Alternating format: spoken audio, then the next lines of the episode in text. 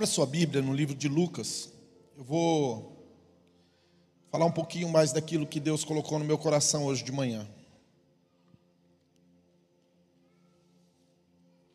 Lucas capítulo 1, versículo 32 e 33.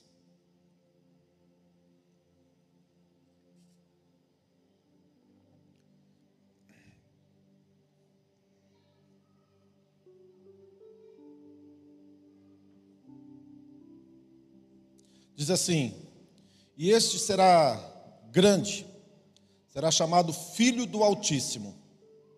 O Senhor Deus lhe dará o trono de Davi, seu pai, e reinará eternamente na casa de Jacó, e o seu reino não terá fim. Diga glória a Deus.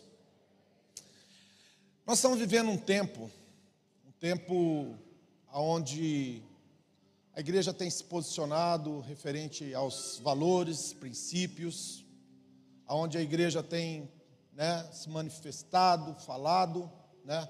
muitas vezes, em algumas situações, nós até nos fazemos presentes em muitas circunstâncias que ocorrem na nossa nação, às vezes, aqui no nosso município mesmo, algumas leis vão ser voltadas que nós entendemos que mediante né, a luz da palavra de Deus, vai contra tudo aquilo que nós pregamos, tudo aquilo que nós é, cremos, e nós vamos lá, conversamos com as autoridades, conversamos com aquelas pessoas que estarão fazendo parte daquele, daquela votação, para estarmos presentes lá, para dizer para eles que nós estamos aqui e que nós temos uma voz.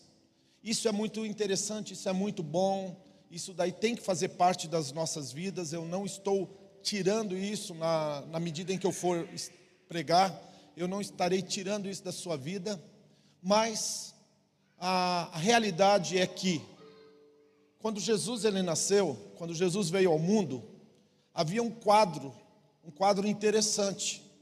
O quadro que existia naquela época era que, primeiro, o Império Romano estava dominando todas as nações do mundo conhecido.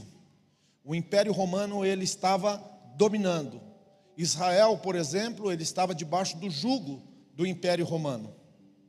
Israel ele só tinha ah, o templo e a adoração porque eles pagavam altos impostos para o Império Romano para não adorar o imperador. Então eles pagavam muito caro, muito alto para ter direito a estar adorando o único e verdadeiro Deus, o Deus Criador.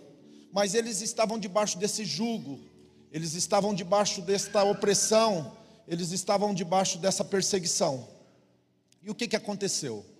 Quando Jesus nasceu também, se você ler o capítulo 3 de Lucas, versículo 2, ao invés de haver um sumo sacerdote no templo, haviam dois, porque o Império Romano, ele não simplesmente se continha em dominar, mas ele influenciava de uma forma com que ele colocava é, as pessoas de acordo com a vontade dele para fazer aquilo que eles queriam.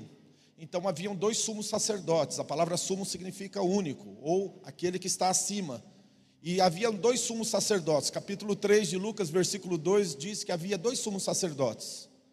A palavra também diz que nos dias em que Jesus nasceu havia um rei por nome Herodes. E Herodes não era judeu, Herodes não era da casa de Davi, não era da tribo de Judá. Herodes era um mestiço, ele era meio egípcio e meio judeu, e não tinha nada a ver com a tribo de Judá. Então, se você analisar o panorama que Jesus nasceu, era muito parecido com muitas coisas que nós vemos no nosso dia a dia. Coisas que você fala, muitas vezes fala, isso está errado, eu não concordo, isso daqui tem que mudar, e eu também creio nisso. Porém, nós temos que analisar e ver como que Jesus ele se comportou e se manifestou diante de uma circunstância, de uma situação igual a essa. No lugar aonde deveria estar o sumo sacerdote, haviam dois sumos sacerdotes. Você lê aí na tua Bíblia, você vai ver no capítulo 3, versículo 2, que Anás e Caifás eram os sumos sacerdotes. Quer dizer que havia algo profano nos dias em que Jesus nasceu. Número dois, Herodes também não poderia ser rei porque ele não era da casa real. Número três, é, além do, do, do sistema que estava governando também, era um sistema opressor. E aí Jesus nasce, ele, aos 30 anos, quando ele é batizado, ele se uh, manifesta como sendo Messias, e aqui existe uma outra implicação. Os judeus, eles esperaram o Messias, eles aguardaram o Messias. Aliás, os judeus ainda esperam o Messias, os judeus ainda aguardam o Messias. Eles não é, tiveram Jesus como sendo o seu Messias, ou Yeshua Hamashia, como é, no hebraico se fala. Eles não ah, aceitaram, eles não receberam Jesus como sendo o Messias. Ou seja, Deus se fez carne, veio na terra, morreu, ressuscitou e muitos, muitos ainda não criam ou não creram nele.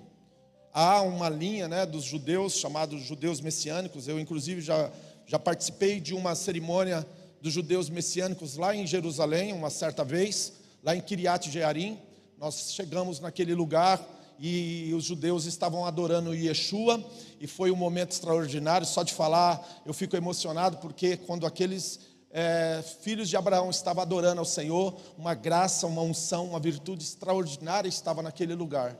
Mas aquilo ali era uma exceção a tudo aquilo que eu vi no demais. Eles não têm Jesus como Messias. Por quê?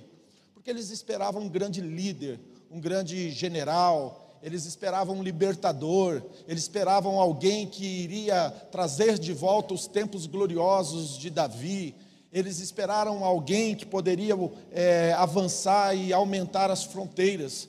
Eu não sei se você sabe, mas a promessa de Deus para Abraão não é simplesmente ali de, de Eilat, até lá em cima na, do norte, né, de Israel, que dá mais ou menos 500 quilômetros de comprimento. A promessa de Deus para Abraão, deixa eu falar aqui para vocês e eu vou sintetizar e eu vou mostrar para vocês qual é a promessa de Araão para Abraão. É ali do Egito até no Irã e passando pelo Irã, chegando no Iraque, aonde tem o rio Eufrates, é a promessa de Deus para ser a terra prometida. Por isso que essas nações tais como Irã, Iraque, odeiam Israel porque eles, segundo a promessa de Deus para eles, todo aquele território, inclusive aonde está os, a maior riqueza do mundo, ou as maiores riquezas do mundo, pertence a Israel. Na Guerra dos Seis Dias, se vocês que gostam de história estudar, você vai ver que Israel, quando começou, eles foram atacados por cinco nações, eles sozinhos, eles começaram a conquistar território, território, território, território, território, e eles foram avançando, e quando menos esperavam, eles já estavam passando por, pela Síria, eles já estavam indo para o Irã. Por quê? Porque é promessa de Deus. E aí então teve que haver uma intervenção mandando eles parar, para, por favor, porque eles estavam tomando todos aqueles territórios. Mas por que, que eles estavam tomando aquele território? Porque é a promessa de Deus. Agora, os judeus, o que, que eles têm na cabeça? Que vai, vai se levantar um líder, um líder é, tanto na questão política, quanto na questão espiritual, e que vai literalmente levar a Israel a viver todas as promessas que Deus tem para a vida deles. Então, quando Jesus veio, a Bíblia diz que ele veio para o que era seus, mas os seus não o recebeu. Olha aí em João capítulo 1 fala isso. Ele veio para o que era seus, mas os seus não o recebeu. Mas todos aqueles que o recebeu, deu-lhes o poder de serem chamados ou feitos filhos de Deus. E essa é a revelação. Mas Jesus ele não trouxe um governo para é, virar o cativeiro do Império Romano. Jesus, se você analisar bem, se você ler os evangelhos, você vai ver que ele caminhou num tempo de opressão e de perseguição aonde o Império Romano estava governando. Você vai ver que Jesus ele caminhou debaixo, é, junto com os demais, aonde o Império Romano estava governando. E em nenhum momento, em um determinado momento, eles pegaram uma moeda, porque a, a moeda na época era moeda do Império Romano, e pegaram a moeda, olha para mim aqui, e pegaram a moeda e perguntaram para Jesus: é lícito pagar imposto a Roma? E Jesus pegou uma moeda e disse: O que está na esfinge da, da moeda? Aí falou: A esfinge de César. Aí Jesus disse: Dai a Deus o que é de Deus e de César o que é de César. Então, se você analisar friamente falando, um Messias não poderia concordar em pagar imposto para o Império Romano. Quem está comigo, diga amém. Quem está comigo, diga amém. Então o Messias não poderia jamais concordar que Israel pagasse imposto para o Império Romano. Mas Jesus ele não diz para não pagar, muito pelo contrário, ele falou: olha aqui, de quem é a esfinge? É de César. Então dai a César o que é de César e de Deus o que é de Deus. Bem, eles esperavam também que este líder iria assumir toda a liderança religiosa. Mas, como eu disse, o Império Romano já tinha colocado dois sumos sacerdotes e um rei. Então, Jesus não podia sentar nem na cadeira de Herodes e também não podia ir para o templo. Levando em consideração que, se você analisar friamente, Jesus não poderia ser o sumo sacerdote mesmo, que ele quisesse, humanamente falando, até porque o sumo sacerdote deveria nascer na casa de Araão capítulo 1 aí de Lucas, versículo 5, diz que Isabel, a prima de Maria, que era casada com Zacarias, ela era das filhas da casa de Araão. Então, se alguém podia, de fato, ser o sumo sacerdote nos dias de Jesus, por incrível que pareça, é João Batista. João Batista poderia ser o sumo sacerdote. João Batista, de fato, ele era, né, de direito, perdão, ele era o sumo sacerdote. E eu vou provar isso para você. Mas de fato ele não era. Por quê? Porque havia os espúrios sentados lá. João Batista deveria estar ocupando esse lugar. O sumo sacerdote não pode comer qualquer comida, tem que comer uma comida separada. João Batista não comia uma comida qualquer, ele comia gafanhotos e mel silvestres. O sumo sacerdote não pode vestir qualquer roupa, ele tem que vestir as vestes talares. E João Batista não vestia qualquer roupa, ele vestia de pele e cinto de camelo. João Batista, ele deveria ficar no templo, mas o templo estava ocupado pelos espúrios. João Batista foi para o Rio Jordão, e antes da pessoa entrar no, no, no, no, templo, ela tem que passar por uma pia de purificação. João Batista já ficava dentro da pia de purificação, chamando o povo para se arrepender. Então, se você analisar friamente falando, obviamente que no templo deveria estar o, o João, o João Batista estava lá. Mas havia uma indignação, preste bem atenção no que eu vou falar, havia uma indignação no coração de Deus. E João Batista foi conhecido como a voz daquele que clama no deserto. Quem estava no deserto clamando, gente? Quem estava no deserto clamando?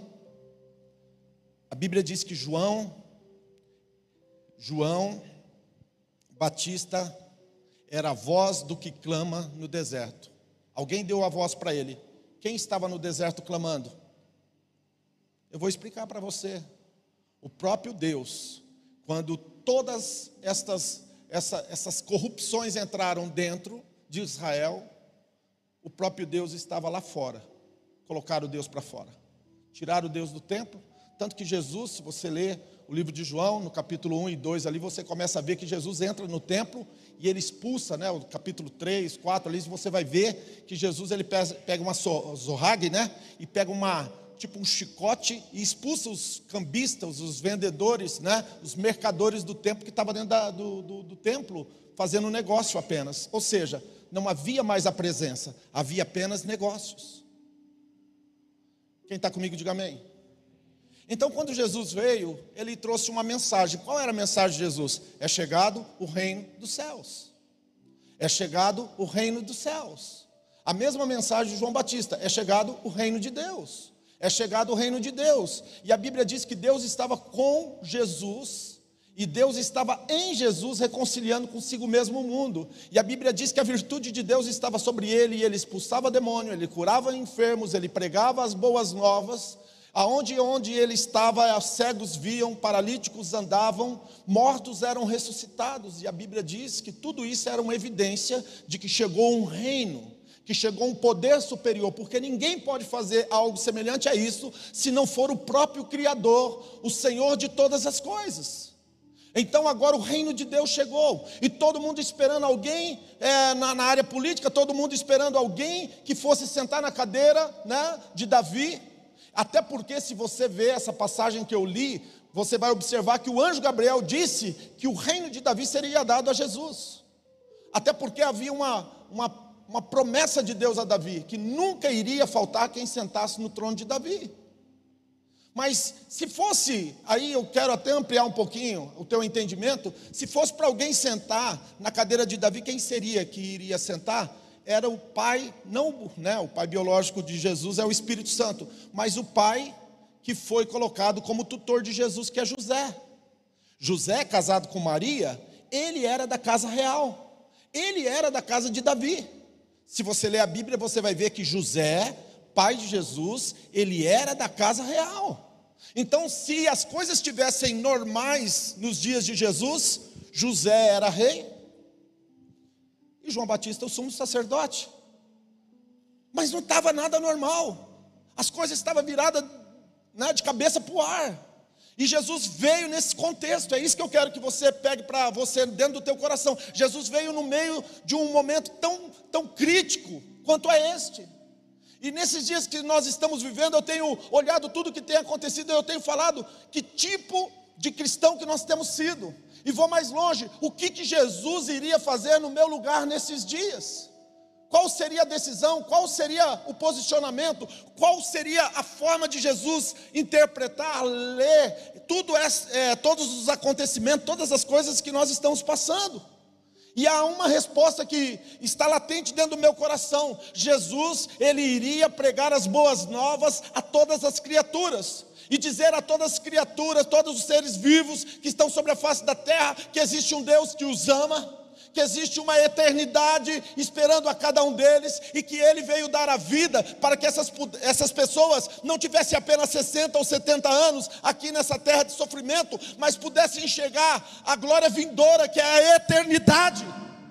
E quando eu, per, quando eu perdo, né? Ou quando nós perdemos a perspectiva da eternidade, então tudo que nós vivemos consiste no aqui e agora.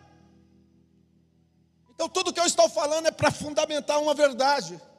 Que mesmo dentro de um contexto igual a esse, Jesus nunca teve uma expectativa, uma perspectiva do aqui e agora.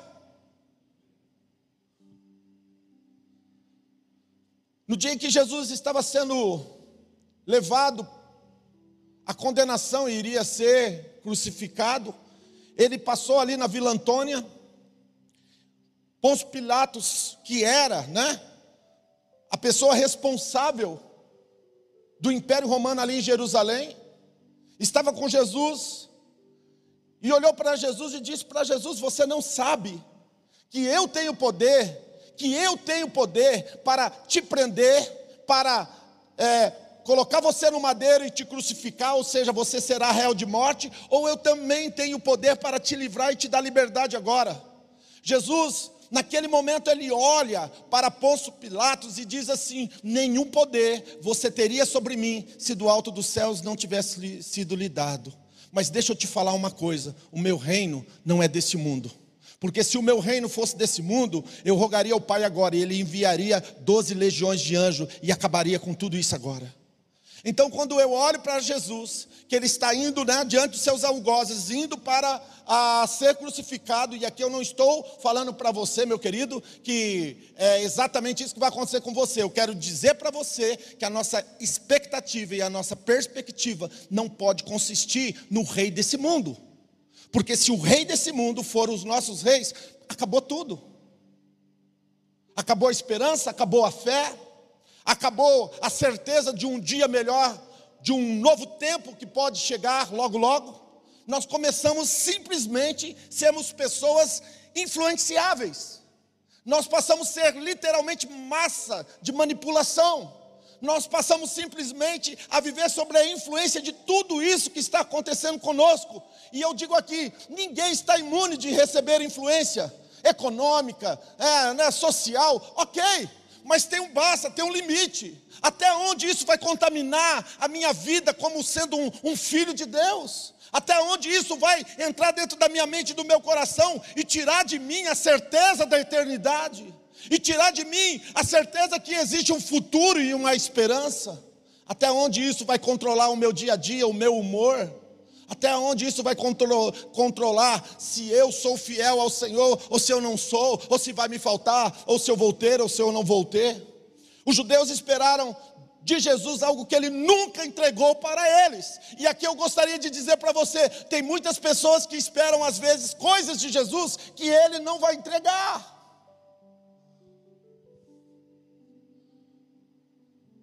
Eu não estou dizendo que Deus não tem intenção de intervir em coisas aqui na nossa nação, mas a Bíblia diz que os céus são os céus do Senhor e a terra ele deu aos filhos do homem.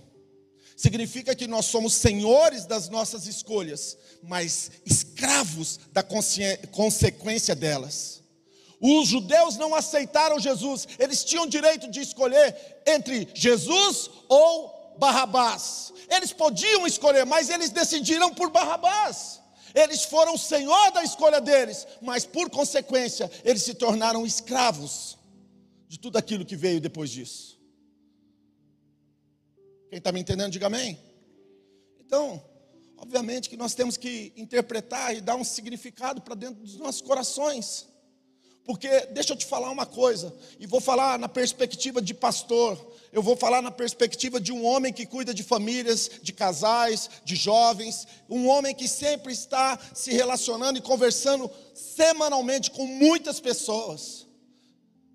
Teve dia dessa semana que eu entrei no, no, gabinete pastoral das 9 às 10, das 10 às 11, das 11 ao meio-dia, da meio-dia a uma, das uma às duas, e a coisa foi passando, e sai uma pessoa e entra outra, sai uma pessoa e entra outra. Todo momento a gente está conversando, e algumas crises são muito sérias, e as pessoas estão ficando doentes emocionalmente.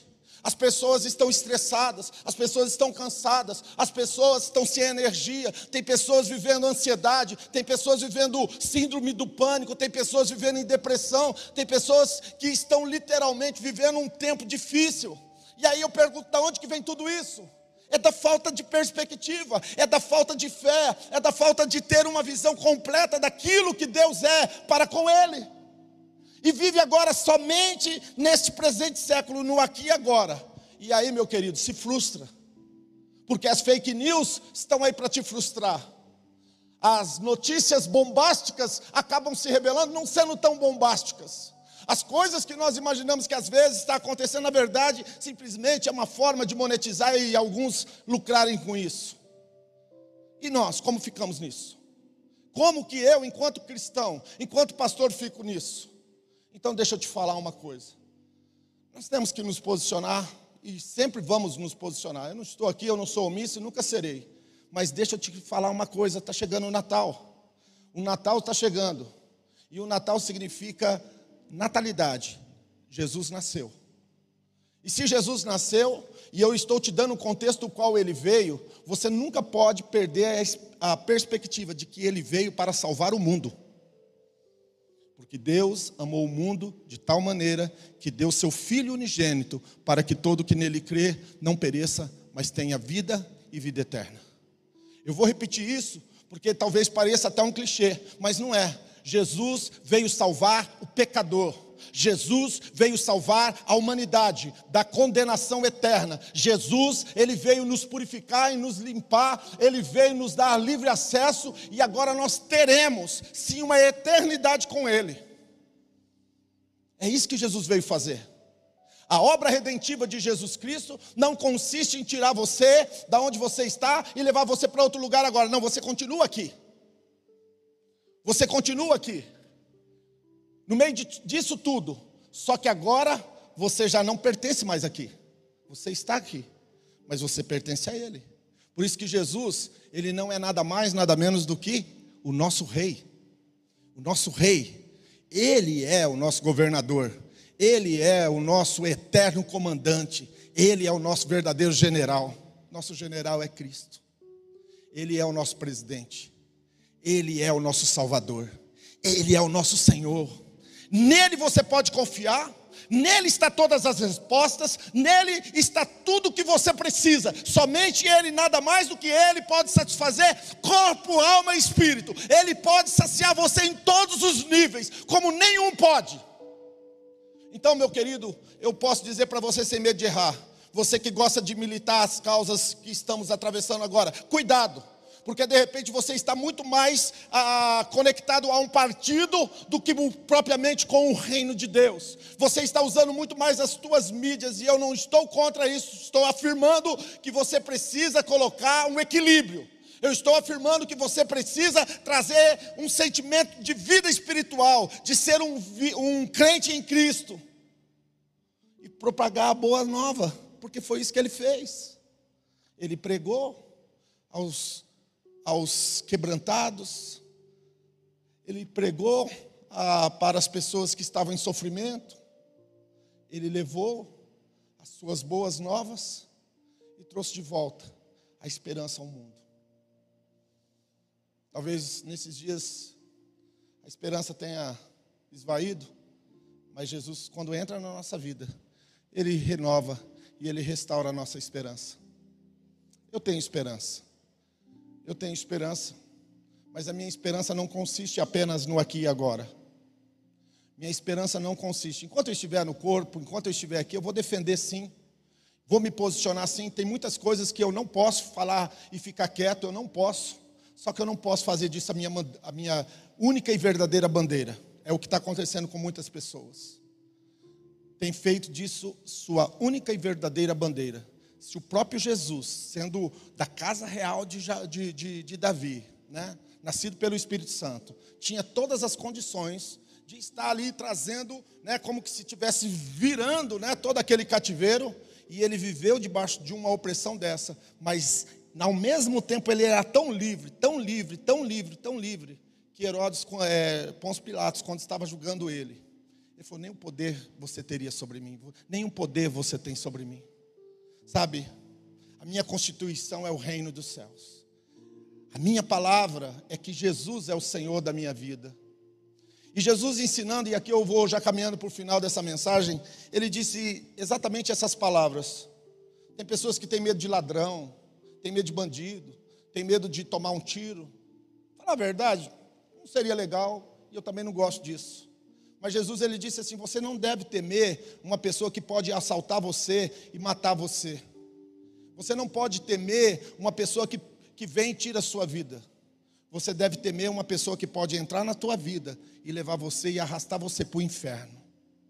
Eu não tenho medo de pessoas que podem fazer qualquer coisa, sabe, a respeito da minha vida. Eu tenho medo de pessoas que podem literalmente entrar na minha mente, entrar no meu ser e me arrastar para o inferno. Cuidado com as ideologias. Cuidado, cuidado com essas ideologias que muitos cristãos têm entrado de cabeça. E elas têm entrado de cabeça. E eu não estou falando de direita ou esquerda, estou falando de ideologia. E muitas pessoas têm vivido somente isso. Enquanto isso, a sua lâmpada espiritual tem se apagado a cada dia. E deixa eu te falar uma coisa: às vezes você vai querer voltar e vai ser tarde. Então, hoje eu quero te dizer: Jesus é a luz do mundo. Jesus é a luz do mundo. Ele disse: Eu sou a luz do mundo. Eu sou a luz do mundo. Jesus é a luz do mundo. Ele também disse em João 14,6: Eu sou o caminho, eu sou a verdade, eu sou a vida. Ninguém vai ao Pai senão por mim. Eu sou a resposta para todas as coisas que você precisa. E aqui eu gostaria de dizer para você que quando o anjo chegou na casa de Maria e disse tudo isso que eu acabei de ler para você, quando Jesus ele cumpriu o seu ministério, ele morreu e ressuscitou, ele estava indo assunto aos céus ali no Monte das Oliveiras, tinha mais ou menos 500 pessoas ah, do lado dele, e as pessoas que estavam lá chegaram para ele antes dele subir em ascensão, disseram para ele: É nesse tempo que tu restauras o reino a Israel? Não sei se você entendeu. No final do no, no, no último momento que ele estava na face da terra, as pessoas ainda não tinham entendido. As pessoas ainda estavam preocupadas somente com aqui e agora. É nesse tempo eles perguntaram para Jesus, está em Atos capítulo 1, versículo 5 em diante, você começa a ler isso daí. É nesse tempo que tu restauras o reino a Israel. Se você é o Messias, você está indo embora. E como fica essa, esse assunto que você não fechou?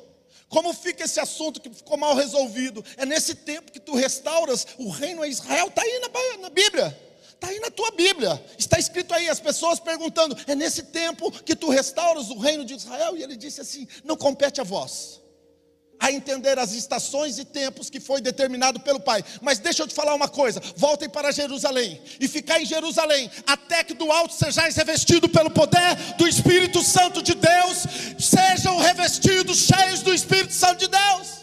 Voltem para Jerusalém, voltem para Jerusalém e sejais revestidos pelo poder do Espírito Santo, e então vocês serão as minhas testemunhas em Jerusalém, na Judéia, em Samaria e em todos os confins da terra. Olha para mim, igreja. Deixa eu falar uma coisa. No meio de tudo isso, sabe o que eu tenho enxergado? Oportunidades. No meio de todas essas coisas que nós estamos vivendo, eu estou alinhando meu coração com o coração do meu rei, porque eu estou enxergando oportunidade. Oportunidade. Oportunidade para quê, pastor? Para levar as boas novas para pregar as boas novas, para levar a palavra de salvação a muitos que não conhecem. E eu não tenho certeza que é um tempo igual a esse. Quem, te, quem sabe, um tempo de adversidade, um tempo de corrupção, um tempo de falsidade, um tempo de mentira, um tempo de usurpação. Que Deus está preparando homens e mulheres, pessoas comuns e simples como eu e você, para viver a verdade do reino, a mesma verdade que Jesus viveu, a mesma verdade que Jesus Jesus pregou, a mesma verdade que ele testemunhou.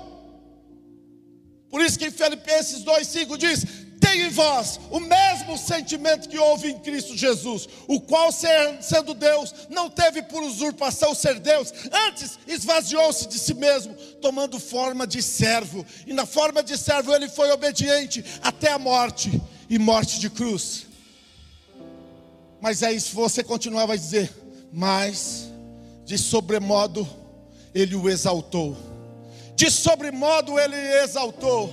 E lhe deu um nome que é acima de todo nome. De sobremodo ele o exaltou e lhe deu um nome que está acima de todo, todo nome, ao qual todo joelho há de se dobrar e toda língua há de confessar para a glória de Deus Pai que Ele é Senhor, Ele é Rei. Aplauda Ele. Eu não sei onde está a tua expectativa, mas a minha eu já sei onde está. No meu Jesus, no meu Jesus, e eu posso cantar para Ele: Jesus, meu Rei, Jesus, meu Messias, Jesus, meu Salvador. Se coloque de pé. Quem entendeu a verdade do Natal